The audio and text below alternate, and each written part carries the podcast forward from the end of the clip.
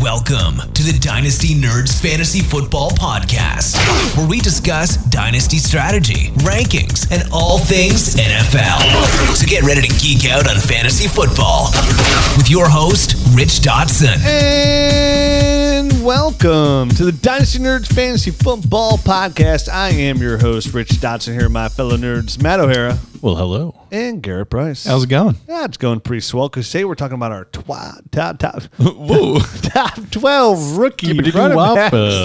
Chris new nailed it. Reeves. Yeah, so we're talking top twelve running backs for the 2020 season. There's a lot of T's in there. There's a lot of teams. Top 12, 2020.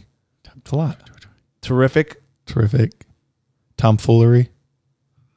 Uh, yeah, Tenacious. Tenacious. Think of the, think of T words. The Titanic. Tyrannosaurus. Titillating. That's what I wanted to say. That it's not appropriate. Uh, I don't- Tantalizing.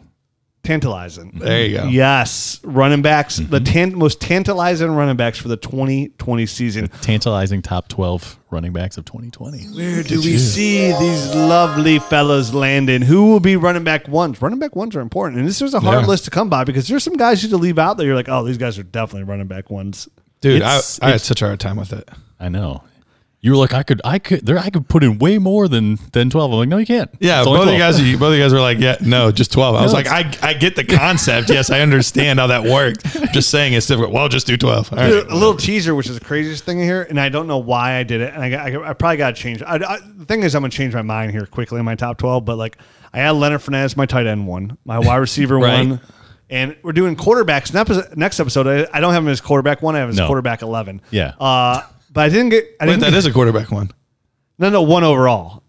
Oh, oh, got it. Got Yeah, it. yeah, Got it. yeah, Got it. Got it. Uh, but I couldn't. I couldn't get Leonard Fournette in my top 12 running backs. running backs. Huh? Yeah. Weird. Weird. I mean, it's, he's kind of playing out of position there, so I figured it wouldn't, wasn't a smart move, Right. On my No. end, That makes sense on your Yeah, part. Yeah, yeah, definitely. Yes, he's he's making more sense, not dollars. It seems like, but I could easily. We'll talk about it. We will. Before we do, can we get a word from our sponsor?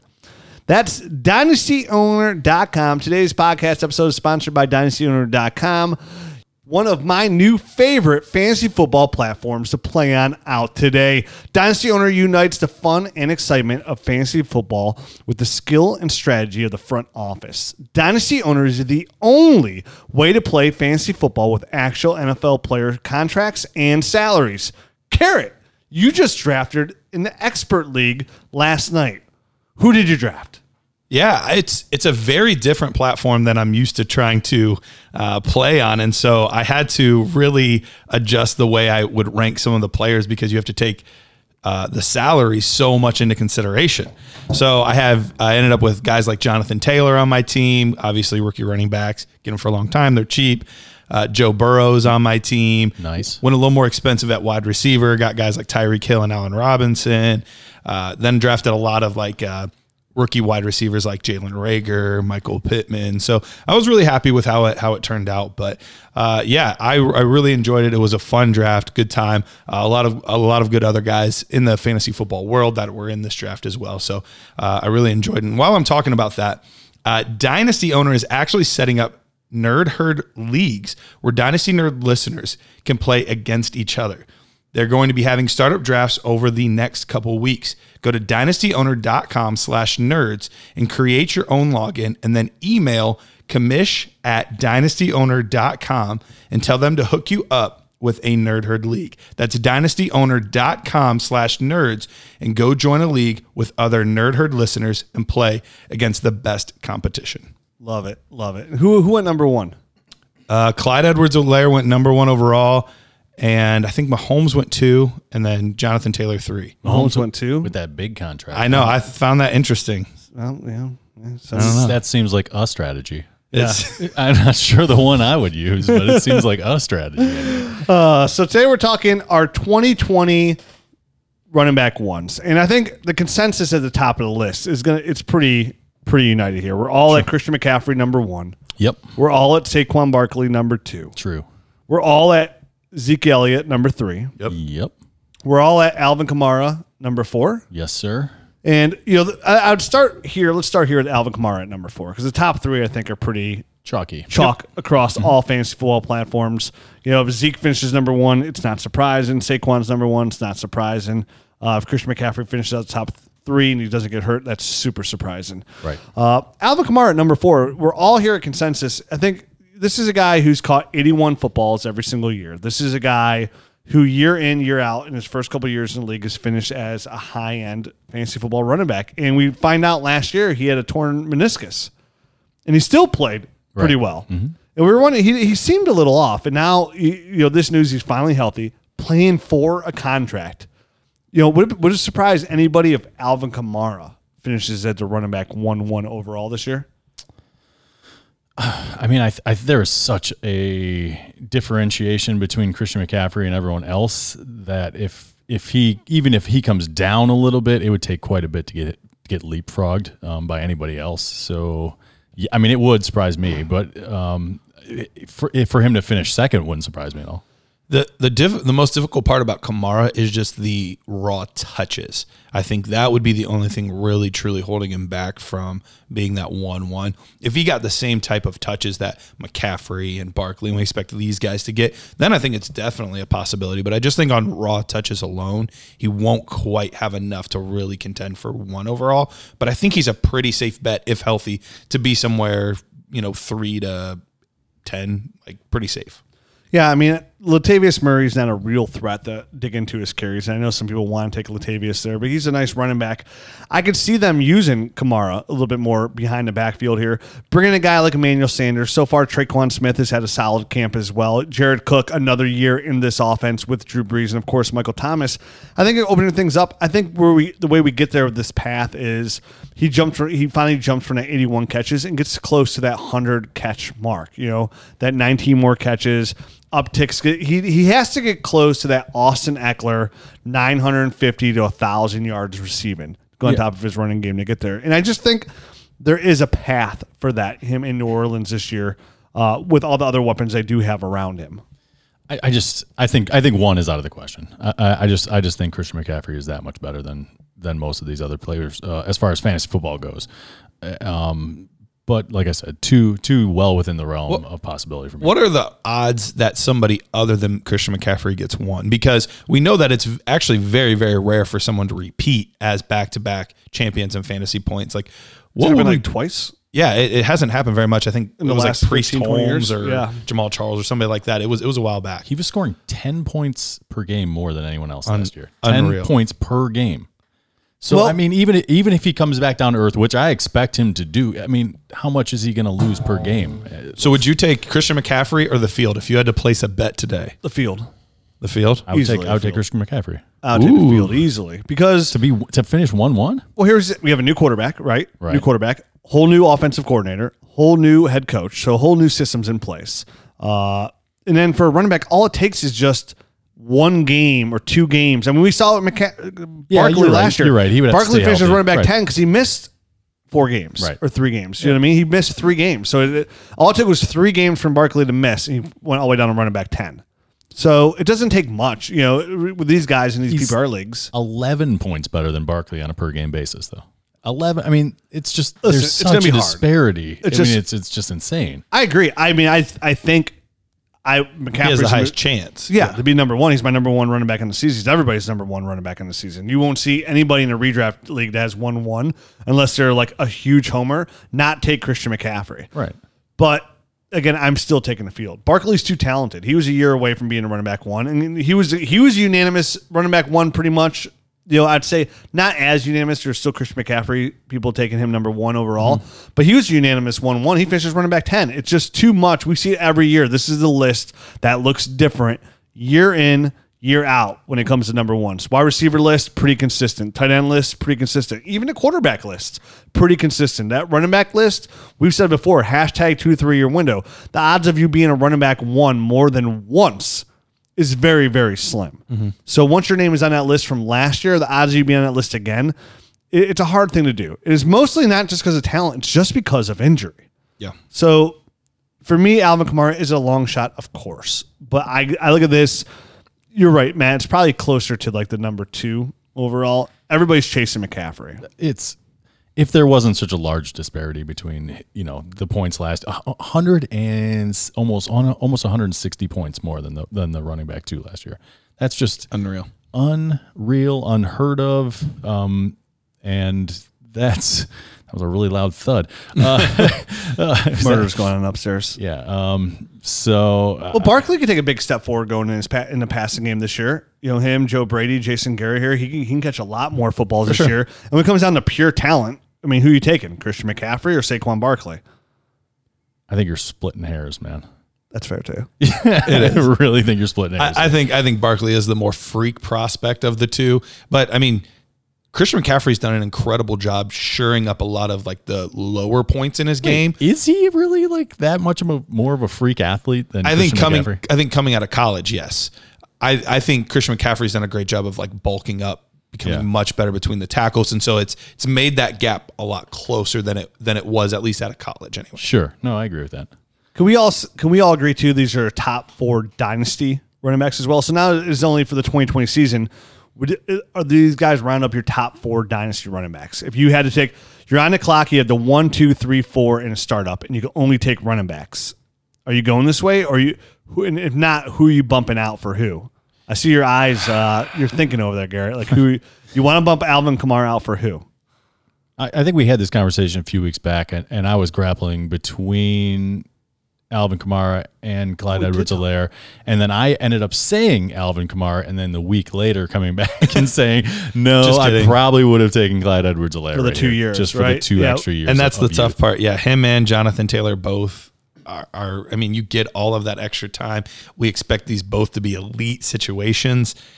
It, it makes it really tricky, but you you know exactly what you have in Alvin Kamara. It's it's the exact same system for now. It's the exact same system, exact same team. So it, it's really how much are you weighing? I can win. I think I in my startup I could win it this year, or I want to make sure that I have continued sustained success.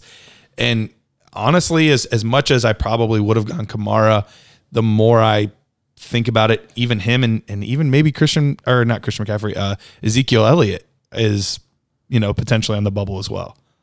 Okay, that's fair. Number five overall for me. Um, let me just go through the rest of my list here. Go for it. Yep. So we all have the top, same top four. Right. Okay. So let's, let's let's see where we start to break off here. I'm gonna give you my running back ones that I have on my list in order. Matt, give us yours. Garrett, give it uh, it's yours, and then we'll kind of talk it out here. Um, at number five, I have Clyde Edwards-Helaire.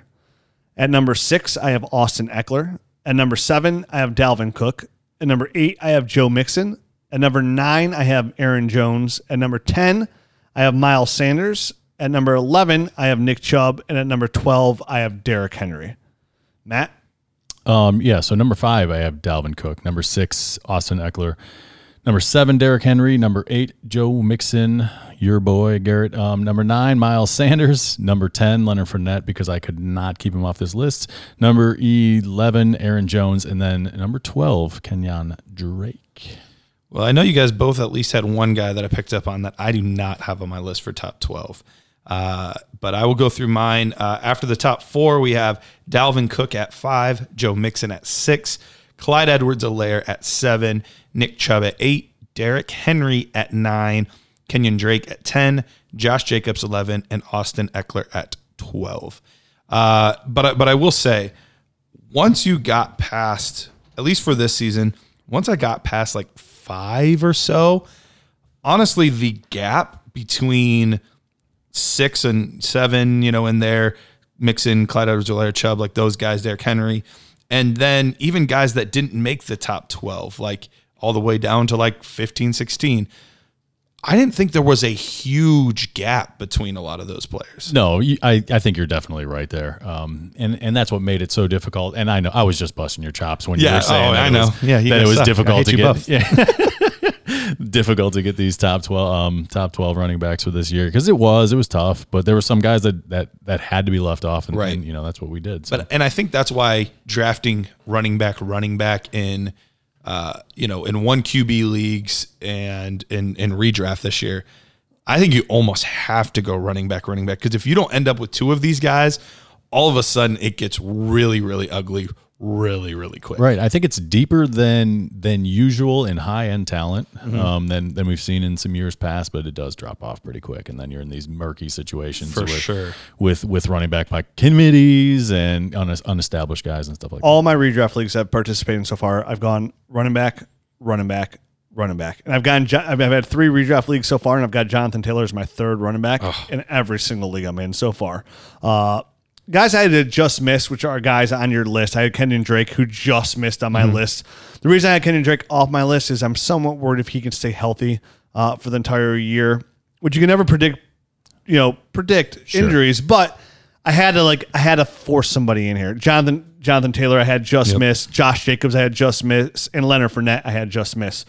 But after we were talking about Matt too, I feel like if I could swap one guy out here, probably Nick Chubb and Leonard Fournette. So I had Nick Chubb at eleven. I'd probably swap him out for Fournette, which is a two point, you know, two person drop here. But you know, Nick Chubb, somebody he's just such a dynamic runner.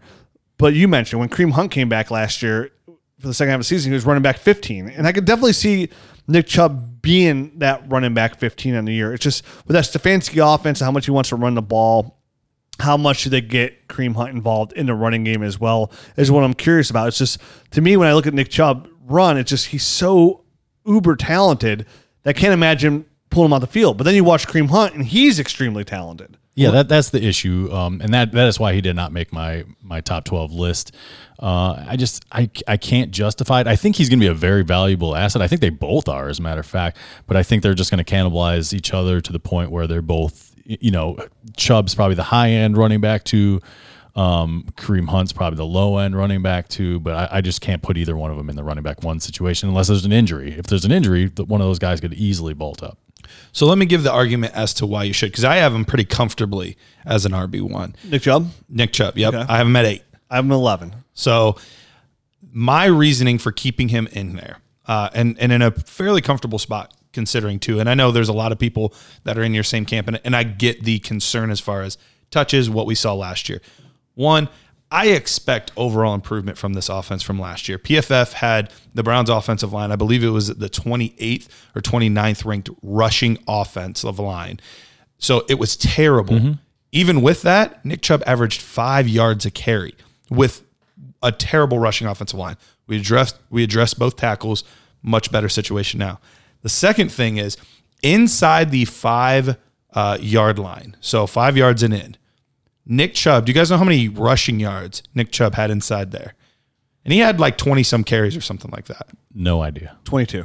Negative 14. Oh, that's a good mark. Holy shit kebabs. Negative 14 inside the five yard line. It's because they used to try to split him out wide as well. That was the weirdest thing. I remember that as Yeah. the season went on, they would be in a running running formation and they'd split him out wide Oh, when they were down within like the five yard line. I'm going, what? The What hell? what are you doing? What the hell are they doing? So that was that was a big telltale sign for me. Yeah, he had 50, sorry, it was 15 carries, negative 14 yards. So almost almost lost a yard per carry and only two touchdowns inside the 5 mm-hmm. So that's telling me that he's getting all of his touchdowns from longer runs, bigger plays, broken tackles, stuff like that. Stuff Freddie couldn't screw up. Exactly.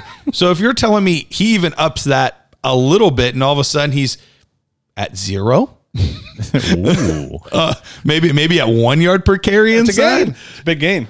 you know, and and now we're seeing four or five touchdowns inside the five yard line as opposed to two.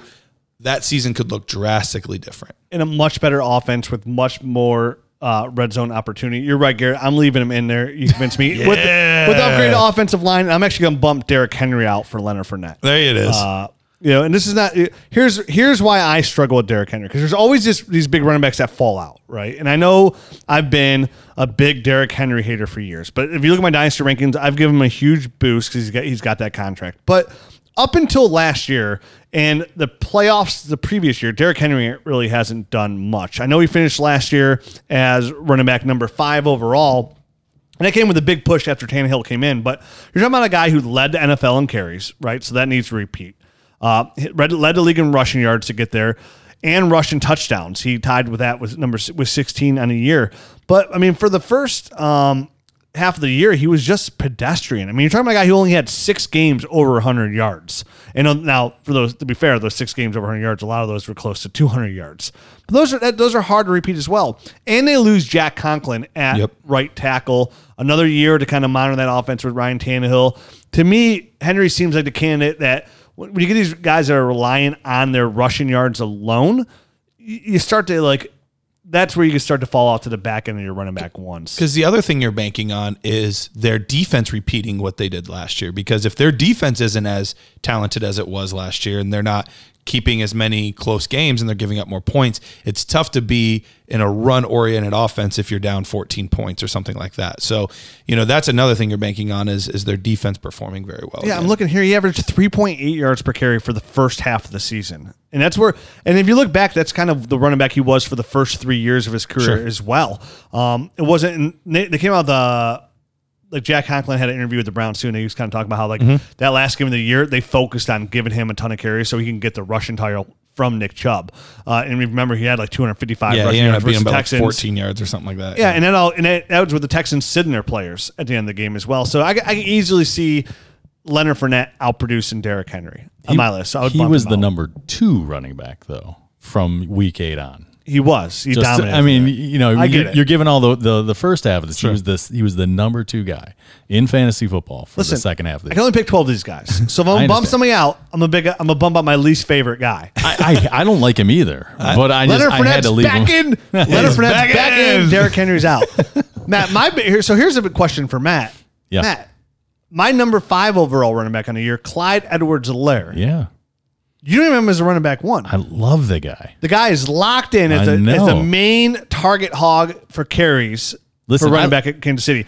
Andy Reid's offense loves to throw the football. I know. We've said on this podcast year one, he's probably going to catch 85 footballs year one, and that alone will be make him a running back one. Matt, why don't you have Clyde Edwards-Helaire as a running back one this year? In I, I would have him as as running back thirteen. How about he's just like Just just it by that much. just missed. Matt, a high end running back two is not a running back one. I know you you made that argument last year with Joe Mixon, right? Um, He was 13. He was so close. he was so close. I needed him to Uh-huh. get one more spot so badly. Wait, I said he was going to be running back 13, right? Right around there. And what did he finish as? No, he you said he would finish as a running. He would finish wouldn't. outside of a running back one. Yeah, yeah. and he finished. And then as- we found out forever later that you had him at like 14 and I had him at like 11. We're arguing over three spots the whole year. Absolutely. Okay. And he, and let, let me see here. Oh, Joe Mixon finishes running back 13 on the year. Yeah, what did uh what did old boy Le'Veon Bell do? Um, well, we don't need to talk about Anyway. everybody. yeah, I don't, I don't know what you're talking about, but go on. But anyway, um, Clyde Edwards-Helaire, he was one of those guys I struggled with. I tried to get him in. I, I just, it's he's a rookie player. Who knows exactly how the beginning of this season is going to start out? If he's going to be right out of the, I mean, all the reports are great, but who knows how much of a role he's going to have early on in the season? What if he misses an assignment or something like that? Just gets derailed for a few games or something like that. I think he's got he's going to have definite running back one games and plenty of them. I'm just not sure he's going to finish as a running back one. in Clearly, he's not on your list. Matt, normally I do love to take your side, but I'm totally with Rich here. And I was even the Jonathan Taylor guy. Uh, and uh, yeah, I have him at seven. I have Clyde Edwards-Helaire at seven. So even even ahead of my beloved Nick Chubb. I squeaked Kenyon Drake in there as number 12 There- because he finished so strong at the end of last year, running back four. Yeah. Ever since he came on um, from the Arizona Cardinals. And looking for that contract extension with the Cardinals as Absolutely, well. he's playing on the one year deal. So and and you know the walking boot thing is is temporary. He already he already tweeted out that he's fine. He's just always, every year of his career, he's just always banged up and misses some time here and there. And I think, like I said, he was just on the outside. Like, if I had to pick the one guy at 13, it'd probably be Kenyon Drake, then Derrick Henry at 14. so w- so would you feel better if I just put Clyde Edwards-Helaire in at twelve and put Kenyon Drake at thirteen? No, no, it's your list, dude. Yeah, you do what you got to do. I, I just want to be. I want to be feel right. I gotta have something to stand on when you're wrong. So I gotta be like, look, dude, I Kenyon Drake, Clyde Edwards-Helaire finishes running back six, just where right where I had him. I have him at five. Never mind. Now, did you guys both have? I know you didn't. Did you have Jacobs outside of your top twelve as well? I did. Wow. All right. All so so no, I had Jacobs at eleven. Oh, you did. I have Josh, Josh Jacobs at eleven. Why? Why do you guys have him out So outside he, the top twelve? so here's why. Here's my reasoning. okay. Then Matt, you can give your reasoning. But let me go first. Go. Proceed. You're just going to cut me off either way. It's fine. Uh, I will find a way to go So, first. no, I'm I'm just confused on what the Raiders are doing here at running back. I mean, Josh Jacobs comes out and says he wants to catch 60 footballs this year. He wants to catch more footballs. I love Josh Jacobs. Made the argument that he was a running back one last year, average per game. Love him as well. Absolutely love him. I have him right on the cusp here again. And if you told me I had to take Derrick Henry or Josh Jacobs, I would take Josh Jacobs. Um, but As a the fact- prospect or just a- in the running back one? anyway, you want to give it to me? Okay. Just give me- Either- give me well, Jay because didn't you have Henry? I did. Okay. I did All right. because I don't want to seem like the big hater that I am. But you know what? You know Derrick what? Henry's out. came Leonard back. Fournette's in. You know what? Let's take them all out. Let's get them out of the list for all of us. I'll put Clyde Edwards-Helaire in. You can Yeah. have, I you can have I have- Josh Jacobs. I You have, can have, Henry, I have Henry at eight. That's a, that's a uh. pretty far drop. all right. Hey, it's okay. It's only four spots. I mean, what's the difference between eight? You said eight between eight and fourteen. What's the difference? Yeah, that's what I um, said. But you know, the fact that they they draft Lynn Bowden Jr. right, and that not only that they draft him as a running back, and they're they're only really using him as running back mostly. They're I mean they're giving him some wildcat formations there in uh, Reports Las Vegas as well. slow.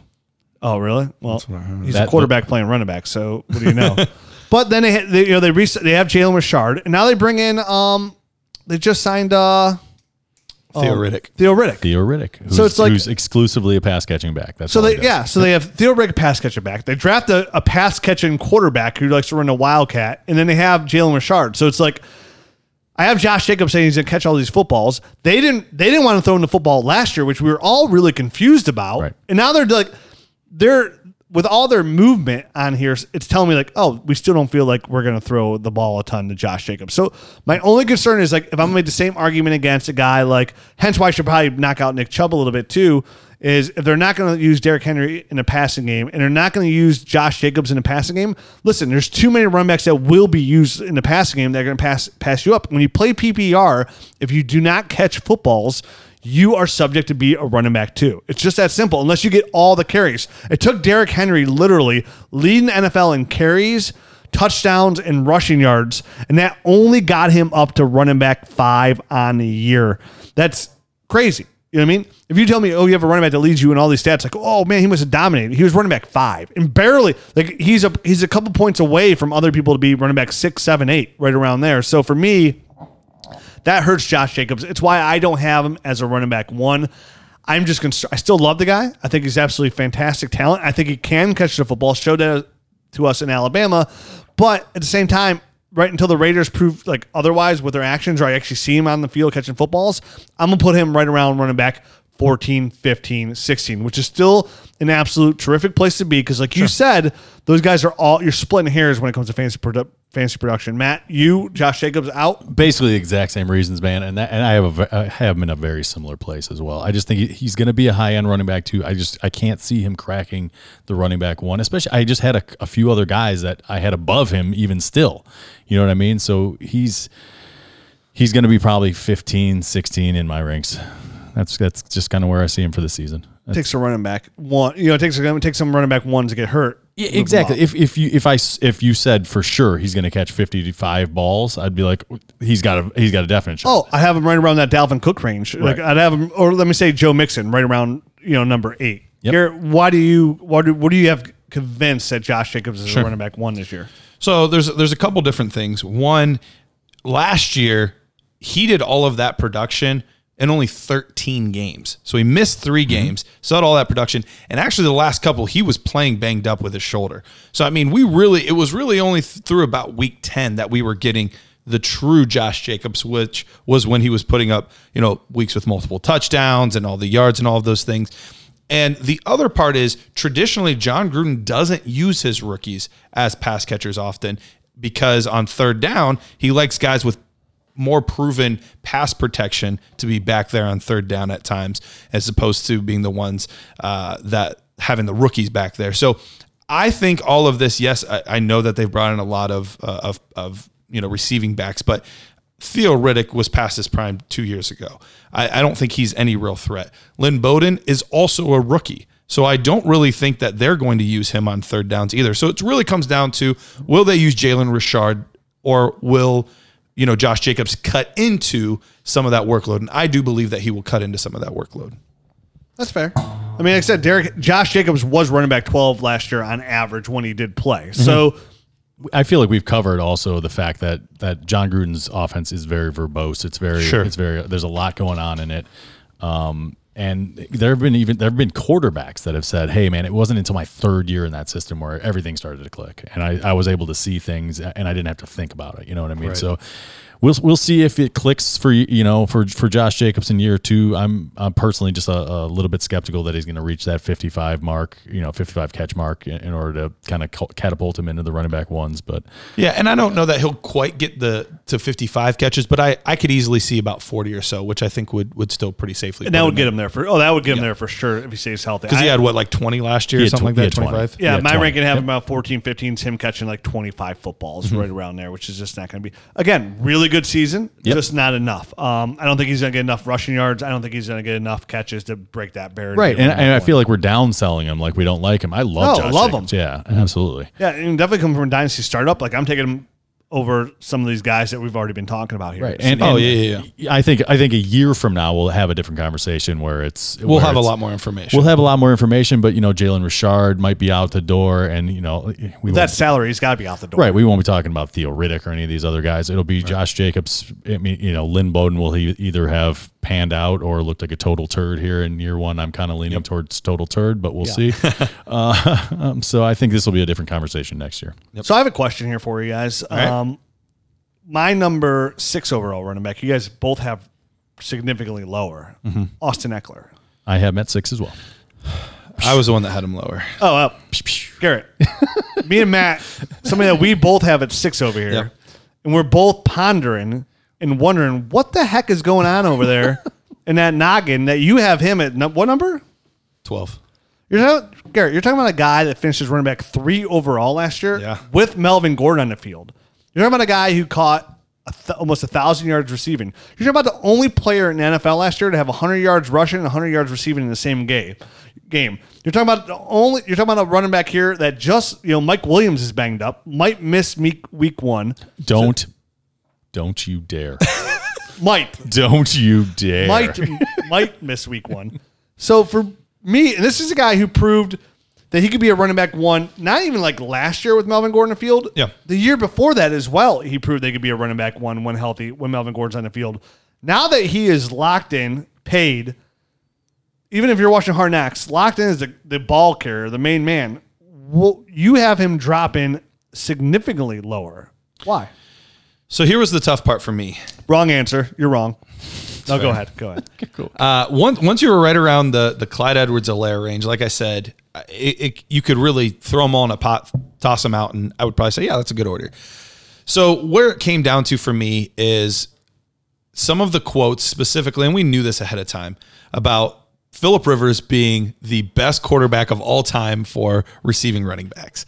Uh, and I think that's what I am worried about is are we going to see from Tyrod Taylor? Are we going to see from uh, Herbert? Are we going to see the same type of volume for Austin Ekeler that we saw before? Because I do think that rushing wise, I don't know that he's going to get that big of an uptick in rushes. Maybe a tiny bit, you know, maybe two a game, three a game. But I think for the most part, they, they've really said we we want Austin Ekeler to be in a very similar role as to what he was before. So I don't I don't expect a huge jump. And honestly, he didn't have incredible production out of the backfield running the ball. It was really because of the receiving. And so, you know, if he gets to the point where he's dropping down to 65 catches or 70 catches, you know, all of a sudden it's a much different story than it was before.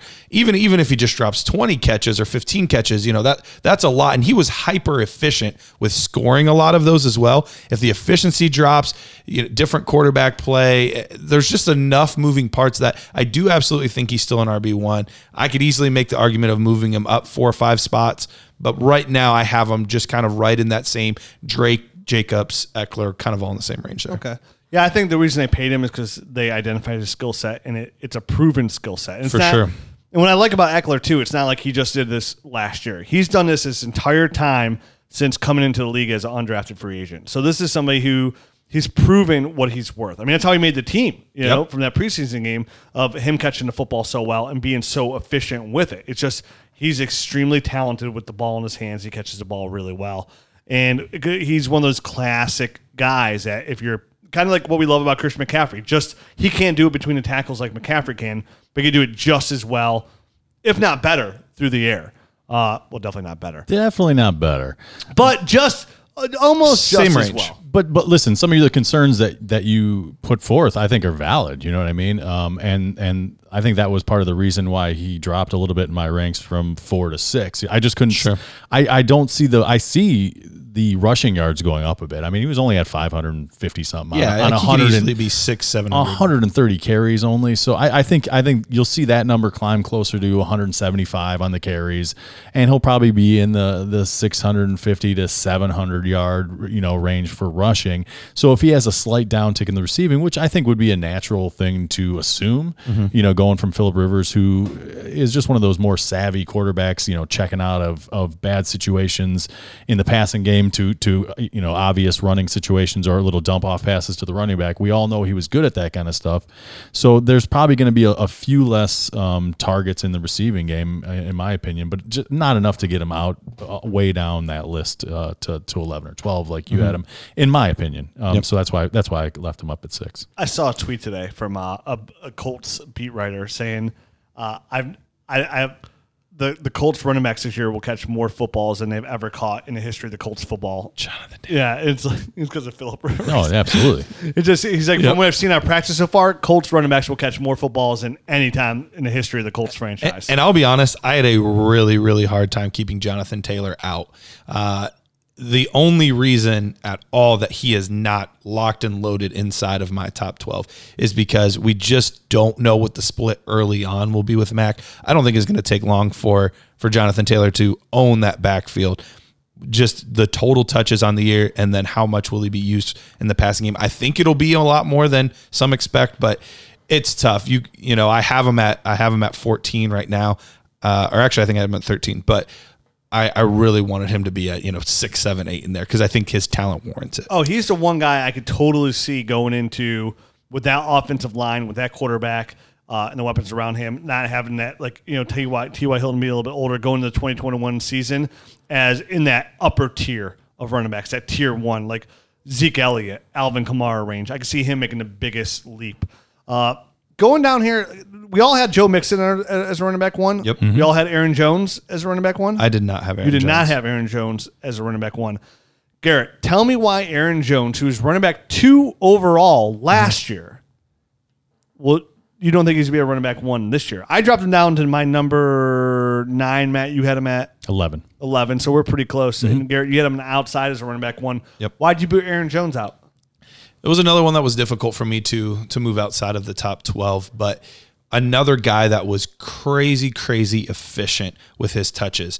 Uh, you know, when you look at when you look at his carry numbers versus the the touchdown totals that he put up, it was absolutely absurd and and most of that honestly was buoyed by two or three games where he had 3 and 4 touchdowns in, in total. And so I think that we're we're definitely going to see uh, you know, at I even though I don't think he's that talented, I think we're going to see Dillon involved uh, a, a little bit here and there. I still think Jamaal Williams gets some touches, so I think we're going to have two two other guys that are going to be involved in what's going on, and then ultimately, I, ult- I think Aaron Rodgers is going to be like screw you guys, and he's going to audible out of running plays more than we've ever seen him do. Yeah, Did but you that- hear that what he did in practice? no, I didn't. When I, I guess he like audibled out of a running play and threw like a 60 yard bomb and did like the suck it towards the side. I read that.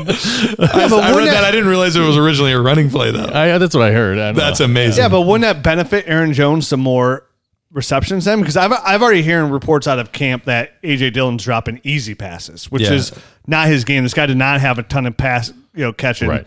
ability at college. He was So like 20 something throughout his three ridiculously years. Yeah. low. The guy's just not efficient. At, that's not his Sure. game. I mean, the guy's big, has really quick feet for like line of scrimmage. I Yep. love I love AJ Dillon a- as a professional football player, as like a goal line back. I think his feet are fantastic uh, to find that crease and get in there for short yardage. But that's that's literally all I like him as. So.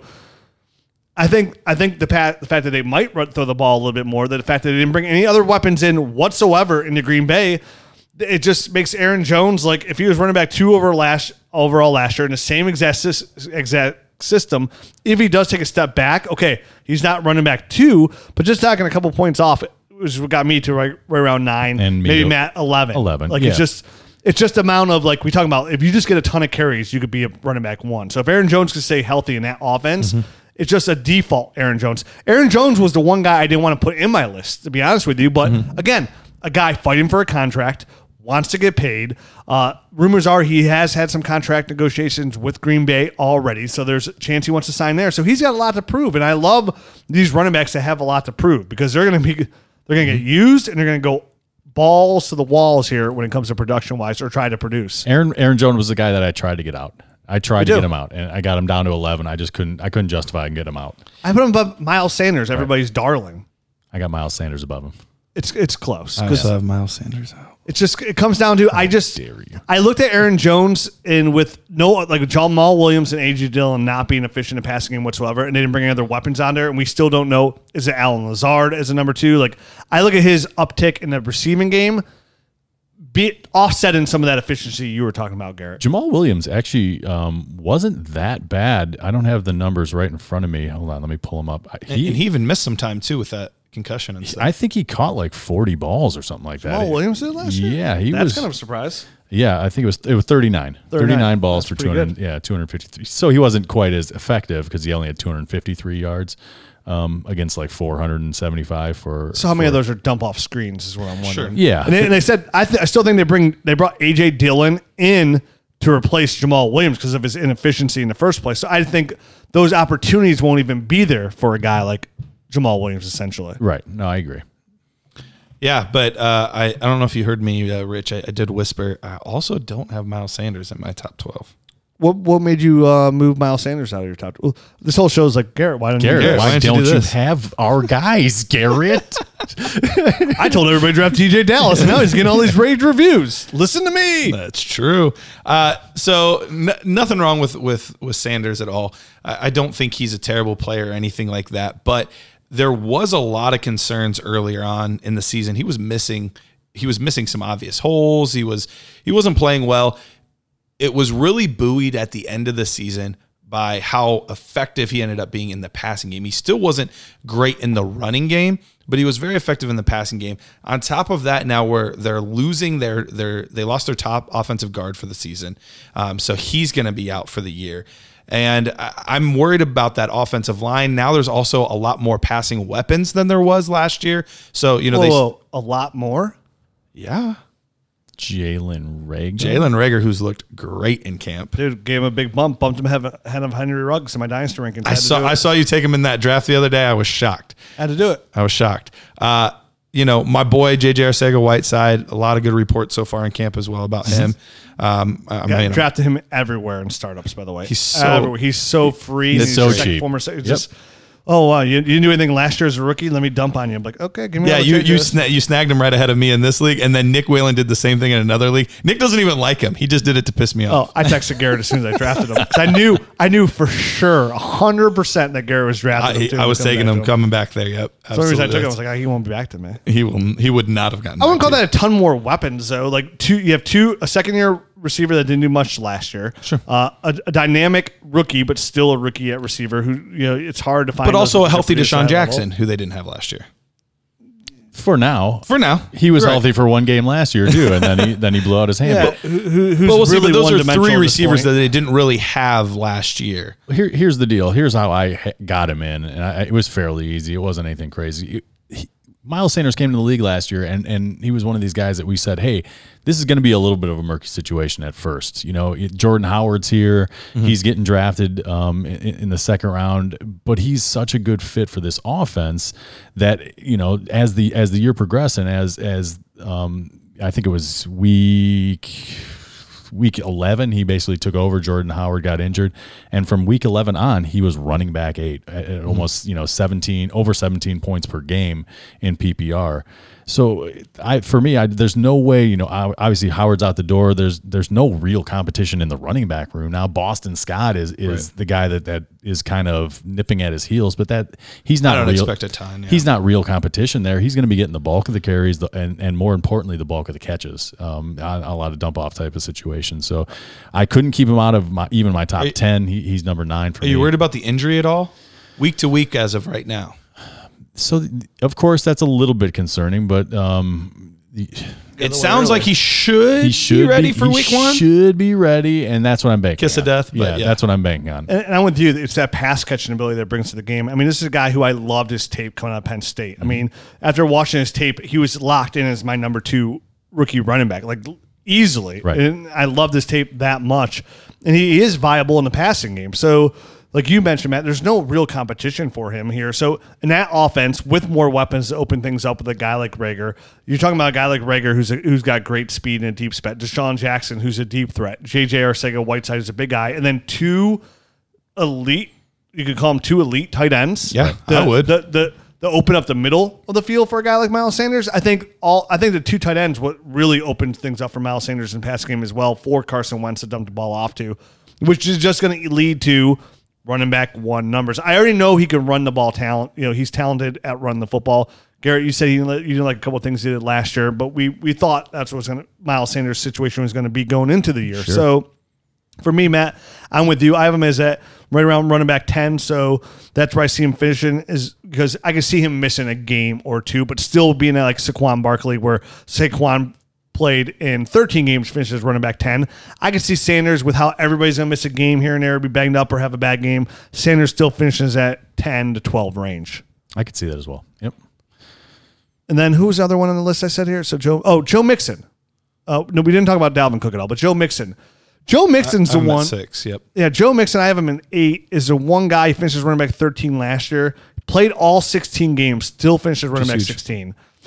I am at eight as well. By the way, how did we have these lists that are like so similar? That's, what, you know, that's why this Simpatico. podcast is so successful. You know, when you're right so when you're right so often. Uh, Joe Mixon for me, the reason I have him now is number eight. I have him as running back last year is a couple of reasons. They get Jonah Williamson, Right. That's a big That's deal. a big one uh, that I had as well. left. Yep. Huge, massive thing here. You at receiver you get AJ Green back. You have Auden Tate, who's looking fantastic at camp. You got Tyler Boyd, and then he's pretty much locked in as a three down back here. There's no more Gio Bernard you really have to worry about uh, being a part of this offense. Even their offensive coordinator said, you know, what we learned the second half of the season was Joe Mixon gets better the more we give him the ball. So whether or not you think that's like an outdated philosophy of like, well, just hand the ball off more, you know, they it was effective. Like he looked like a completely different player the second half of the season, even racking up yards against that legendary Patriots defense Yeah. that they had. And, so and and the, and the numbers bear it out from week eight through seventeen. He was running back number six overall. So I mean, they were feeding him, and he was producing. So that, that is exactly how how I got him on this list this year. And the fact that you know on a shortened, no preseason season, Joe Burrow's locked in as a starter week one. Joe Burrow is very familiar with dumping the football off to his running back, mm-hmm. just as he did with Clyde Edwards-Helaire, who had a ton of catches last year at LSU. So this is a, to me, Joe Mixon is a guy who could finish a little bit higher here as well, because he, I think his receptions are going to go up through the roof as well, where he's going to catch a lot of footballs in PPR leagues, finish right around that six to eight range. I so I think the thing that's going to hurt Joe Mixon is I don't think the touchdowns are going to be there. I think the biggest hang up for him are going to be his touchdowns and him scoring and getting in that red zone. I think the Bengals offense, where Joe Burrow's super talented, they got some good receivers out there. I think it's going to have a little bit struggle finding the end zone with that defense as well, not being as strong. Finding the red zone as often as they like to get those touchdown numbers up to be, you know, where if you get those Derrick Henry touchdowns, we could be running back number three, four overall. Sure. One one guy that none of us had in there, and I was kind of surprised because I know he's not sexy at all at this point in his career, but there's a very real possibility that Todd Gurley could end up as an RB one this year, especially with the comments that came out from Dirk Koetter today. 15 to 25 touches a game. I mean, you give almost any player that many touches in a game, they got a real good shot at it. No, I, I think I think it's at least. I mean, it's worth monitoring. I'm not sure that, that I totally buy into the fact that Sure. he's going to be getting that kind of workload week in and week out. To me, you know, where he came from, he came from the Rams. Right. They had the most information on this guy. They're still getting to know Todd Gurley here in Atlanta and exactly what he can handle, what he can't in season, how that knee maintenance is going to be going. So for him to say that, it sounds great. It sounds like the perfect scenario. Hey, we're going to get this guy the rock 15 to 25 times per game. Um, you know, 15 on the very low end was basically what he was saying. But when push comes to shove, and if, if the knee starts to act up at all, uh, there's just I feel like there's just going to be a time or two when they have to dial that back a little bit, get some of these other backup running backs a little bit more exposure in the game, and and that alone uh, was enough for me to knock him down. It's just. I go off injury histories, like especially on stuff that's chronic, um, like like uh, what Like he has Dr. going on. Dre? Yep, Yeah. exactly. Um, So that is there anybody on your list you want to hit up on here? No, I mean I think the only guy that we all had like that, that you said wa- was Dalvin Cook, but I mean I don't know that there's much reason or, or much you know Good back. They run the ball a bunch. exactly exactly. So let me get let me get you guys here as we, as we close the show. Uh, give me a name that you know a lot of people probably have as outside the tw- top DeeJay Dallas. twenty four that could finish as a running back one As a running back one, as a running back that's outside the top twenty four like for like redraft rankings, not dynasty rankings for like a redraft rankings. I'll go first. Let you guys think about it. Come catch you off guard. Mine's DeAndre Swift.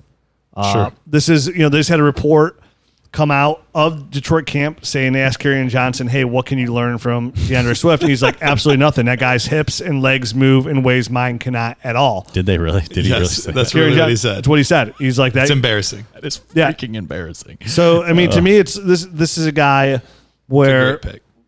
With the decent amount of receiving talent they have, where T.J. Hockenson and a quality quarterback like Matt Stafford playing in a dome, if they can utilize DeAndre Swift in the passing game and how efficient he is with the ball in his hands, you could argue probably the best running back in this draft class with the ball in his hands.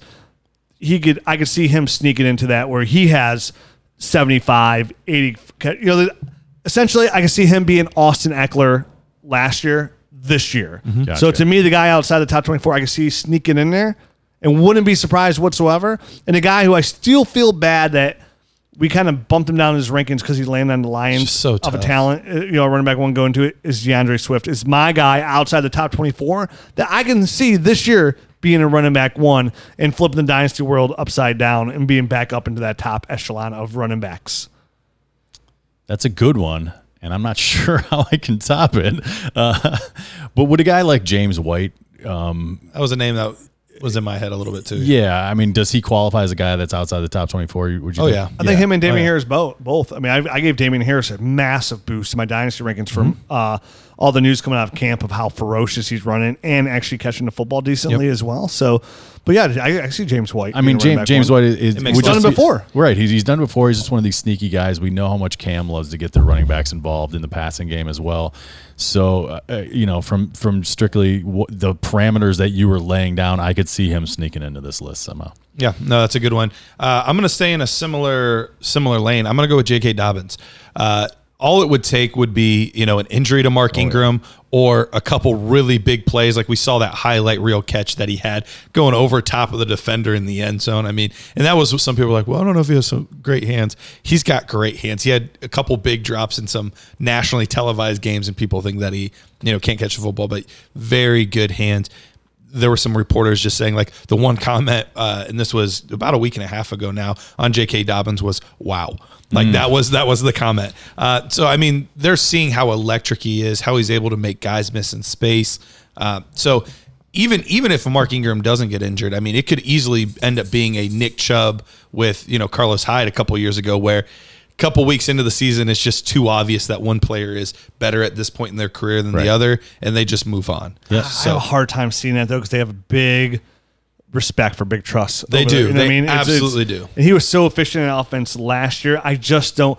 I I I just don't see them doing that. The, the Ingram this They year. probably won't. They I, I don't I won't. don't I wouldn't see them turn in the Carlos Hyde page and and them moving on, but I could definitely see him being injured. He's had things in the past with a Mm-hmm. foot and he's had meniscus issues and stuff like that where he's missed chunks of seasons with the Saints. So um, I don't think it's out of the realm of possibility that um, J.K. Dobbins could be the starting running back for a, a stretch during this season and just never relinquishes it. Yep. Um, so I, I could I could see that happening as well. Okay. Yeah, there's a couple. I wanted to throw a couple. You know, Yep. just Sure. give a name out there. If that, hey, this guy could be that guy. Because I still love. I think DeAndre Swift's still a great buy. because there's other situations where if an injury happened, we still don't care. We still don't want that pl- their that backup player. You know, there there's a plenty of backups in the league where the starter gets hurt and it's like, Yeah, I still wouldn't start their backup even even if I was desperate. You know, Right. so you it's good to highlight some of those situations where it might not be as obvious, but if something were to happen to a part of the committee or the guy ahead of him or whatever, because I mean Alexander Mattison could easily be that kind of guy too if Dalvin Cook gets hurt. But Oh, it- for sure. it's just hard to bank and know when guys are going to get hurt. And definitely a situation where we don't even know for sure how the running back situation will play out. The two spots for sure are Washington, where you have Antonio Gibson, who's getting a lot of carries here in camp so far Bryce early. Love. Bryce Love, Adrian Peterson. Uh, we don't know how that's going to play out. We're going to see how Ron Rivera works it. And then in New England, you know, James White, like you mentioned, Matt, Sony Michel still on the pup list. What happens when Sony Michel comes back? Yeah, and there's even there's even a rumor that he might be able to go. Sony might be able to go week one. So that doesn't necessarily mean that he will still get his full allotment of carries, but it's it, it's definitely something worth monitoring. tricky situation. Those are the two biggest tricky. si- Well, then you can see how Miami's going to play out with Matt Breida and Jordan Howard. The Rams. Oh, the Rams with Cam Akers, Darrell Henderson. Yep. Uh, and so there's about four spots out there who who can establish themselves to be the guy. Seattle, don't sell your boy short. Come on. You know, I, I will say all the reports have been glowing. oh, they've been so good. Yeah, he's got to be stoked out Oh, there hearing yeah. all this. I mean, you- you're still in contact with him, and he's he's got to Yeah. be absolutely ecstatic. He's he's super humble about all of it, uh, which is really cool to see. And uh, yeah, just talking back and forth with him on, on different kinds of stuff. And then I I always I'm always like, so you know, how are things with the other guy? And then like we don't talk anymore. Like he's not he's not giving any secrets away about the team. Like he's trying to keep it very above bar, very professional, Yeah. and that kind of stuff. But all the reports from you know Pete Carroll saying his professionalism, uh, Russell Wilson saying he's his favorite rookie, like all of this kind of stuff, it it just bodes really well for at least his opportunity to get a look at like a third down role pretty early. Seems like a great dude, man. Uh, I love rooting for guys like that. Yeah, I love the interview we had on the YouTube channel. If you missed that, make sure you check out the YouTube channel, which we have the Dynasty Nerds YouTube channel. Uh, we're going to try and get this podcast on the YouTube channel here by the start of the season. We're going to be doing some more videos as well uh, in season for the YouTube channel, so check that out. Make sure to check out the Dynasty GM. Now you get, everybody has an opportunity here. Now the Dynasty GM is free for every single person to try for a free three day trial because we've now added the manual import league. And what's nice about it is it's super easy to import your entire league. It literally takes about 10 to 15 minutes to import your entire league into this manually. So now if you don't have MFL, if you don't have Sleeper, there's still opportunity for you to use the Dynasty GM. And the show that it's still going to be very valuable for any league platform, hosting platform you, that you use, we made it free. Yep. So for three days, all you go to the Dynasty Nerds, check out the GM landing page, and you can sign up for free for three days. So make sure you check that out. There's never be a better time to actually use the GM and use the Nerd Herd than in season. Yep. Well, off season is pretty great too when we break down all the rookies. It's all good, man. That thing's great for all sorts of things, man. I love it. I love it. Get get your three day free trial now. Yeah, there's literally no reason not to try No the reason. ever to try try the Dynasty GM. Get your teams in there and see if you like it. It's just it's literally free. Mm-hmm. If you're like, oh, this is just okay, well, guess what? You saw what we thought of your team, and then you move on. But I feel very good about you sticking around after you get a little taste of that. You're gonna be like, ooh man, I'm hooked. And it's I'm addicted. only gonna get better. It's Gonna just keep getting better. Oh, we have so many updates coming to that bad boy. You, it- you got. We have so many things planned for the Nerd Herd, the Dynasty GM tool coming. Like I said, I mean, your support always goes back into making you a better Dynasty player. That's what we're here to do. So make sure to check that out. Uh, check out the Dynasty Nerds Facebook group page. That is great. That's almost at nine thousand. We're like a couple people away from nine thousand users on that. That thing's just constantly revving with some Dynasty information. And if you want, stop at the store, buy some Dynasty Nerds gear. Oh, yeah. You know, football season's going around. You got to step your game up. I mean, we haven't said this in a while. The Dynasty Nerds T-shirt, Garrett's rocking one right now. got it. I The got most on. comfortable T-shirt you will ever So wear in your life. I mean, dude, do your nipples a favor. Surround them with comfort, Don't chafe them. dude. Don't do it. You want to look better? Wear a Nerds shir- shirt. You want to have a better sex life? Wear a Dynasty Nerds shirt. You want to you want to increase your sex life and just have actually have the sex? Wear a Dynasty Nerds T-shirt. You want to and then guarantee? don't. and then take it off. Oh, yeah, yeah, you don't want to get it that dirty. You got to wear it again. Guaranteed to in- increase your high five intake. The Dynasty Nerds t-shirt. Check it out. Check out all the Dynasty Nerds gear we got at dynastynerds.com. Thanks for listening. We'll be back next week with a show that we haven't 100% decided on yet. But the week after that, we're doing bold predictions. Both episodes. My favorite. Next episode, we're going to cover uh, our QB ones for the year, and we're going to talk about some news and notes going around the league. Guys like Mike Williams being out for two to four weeks.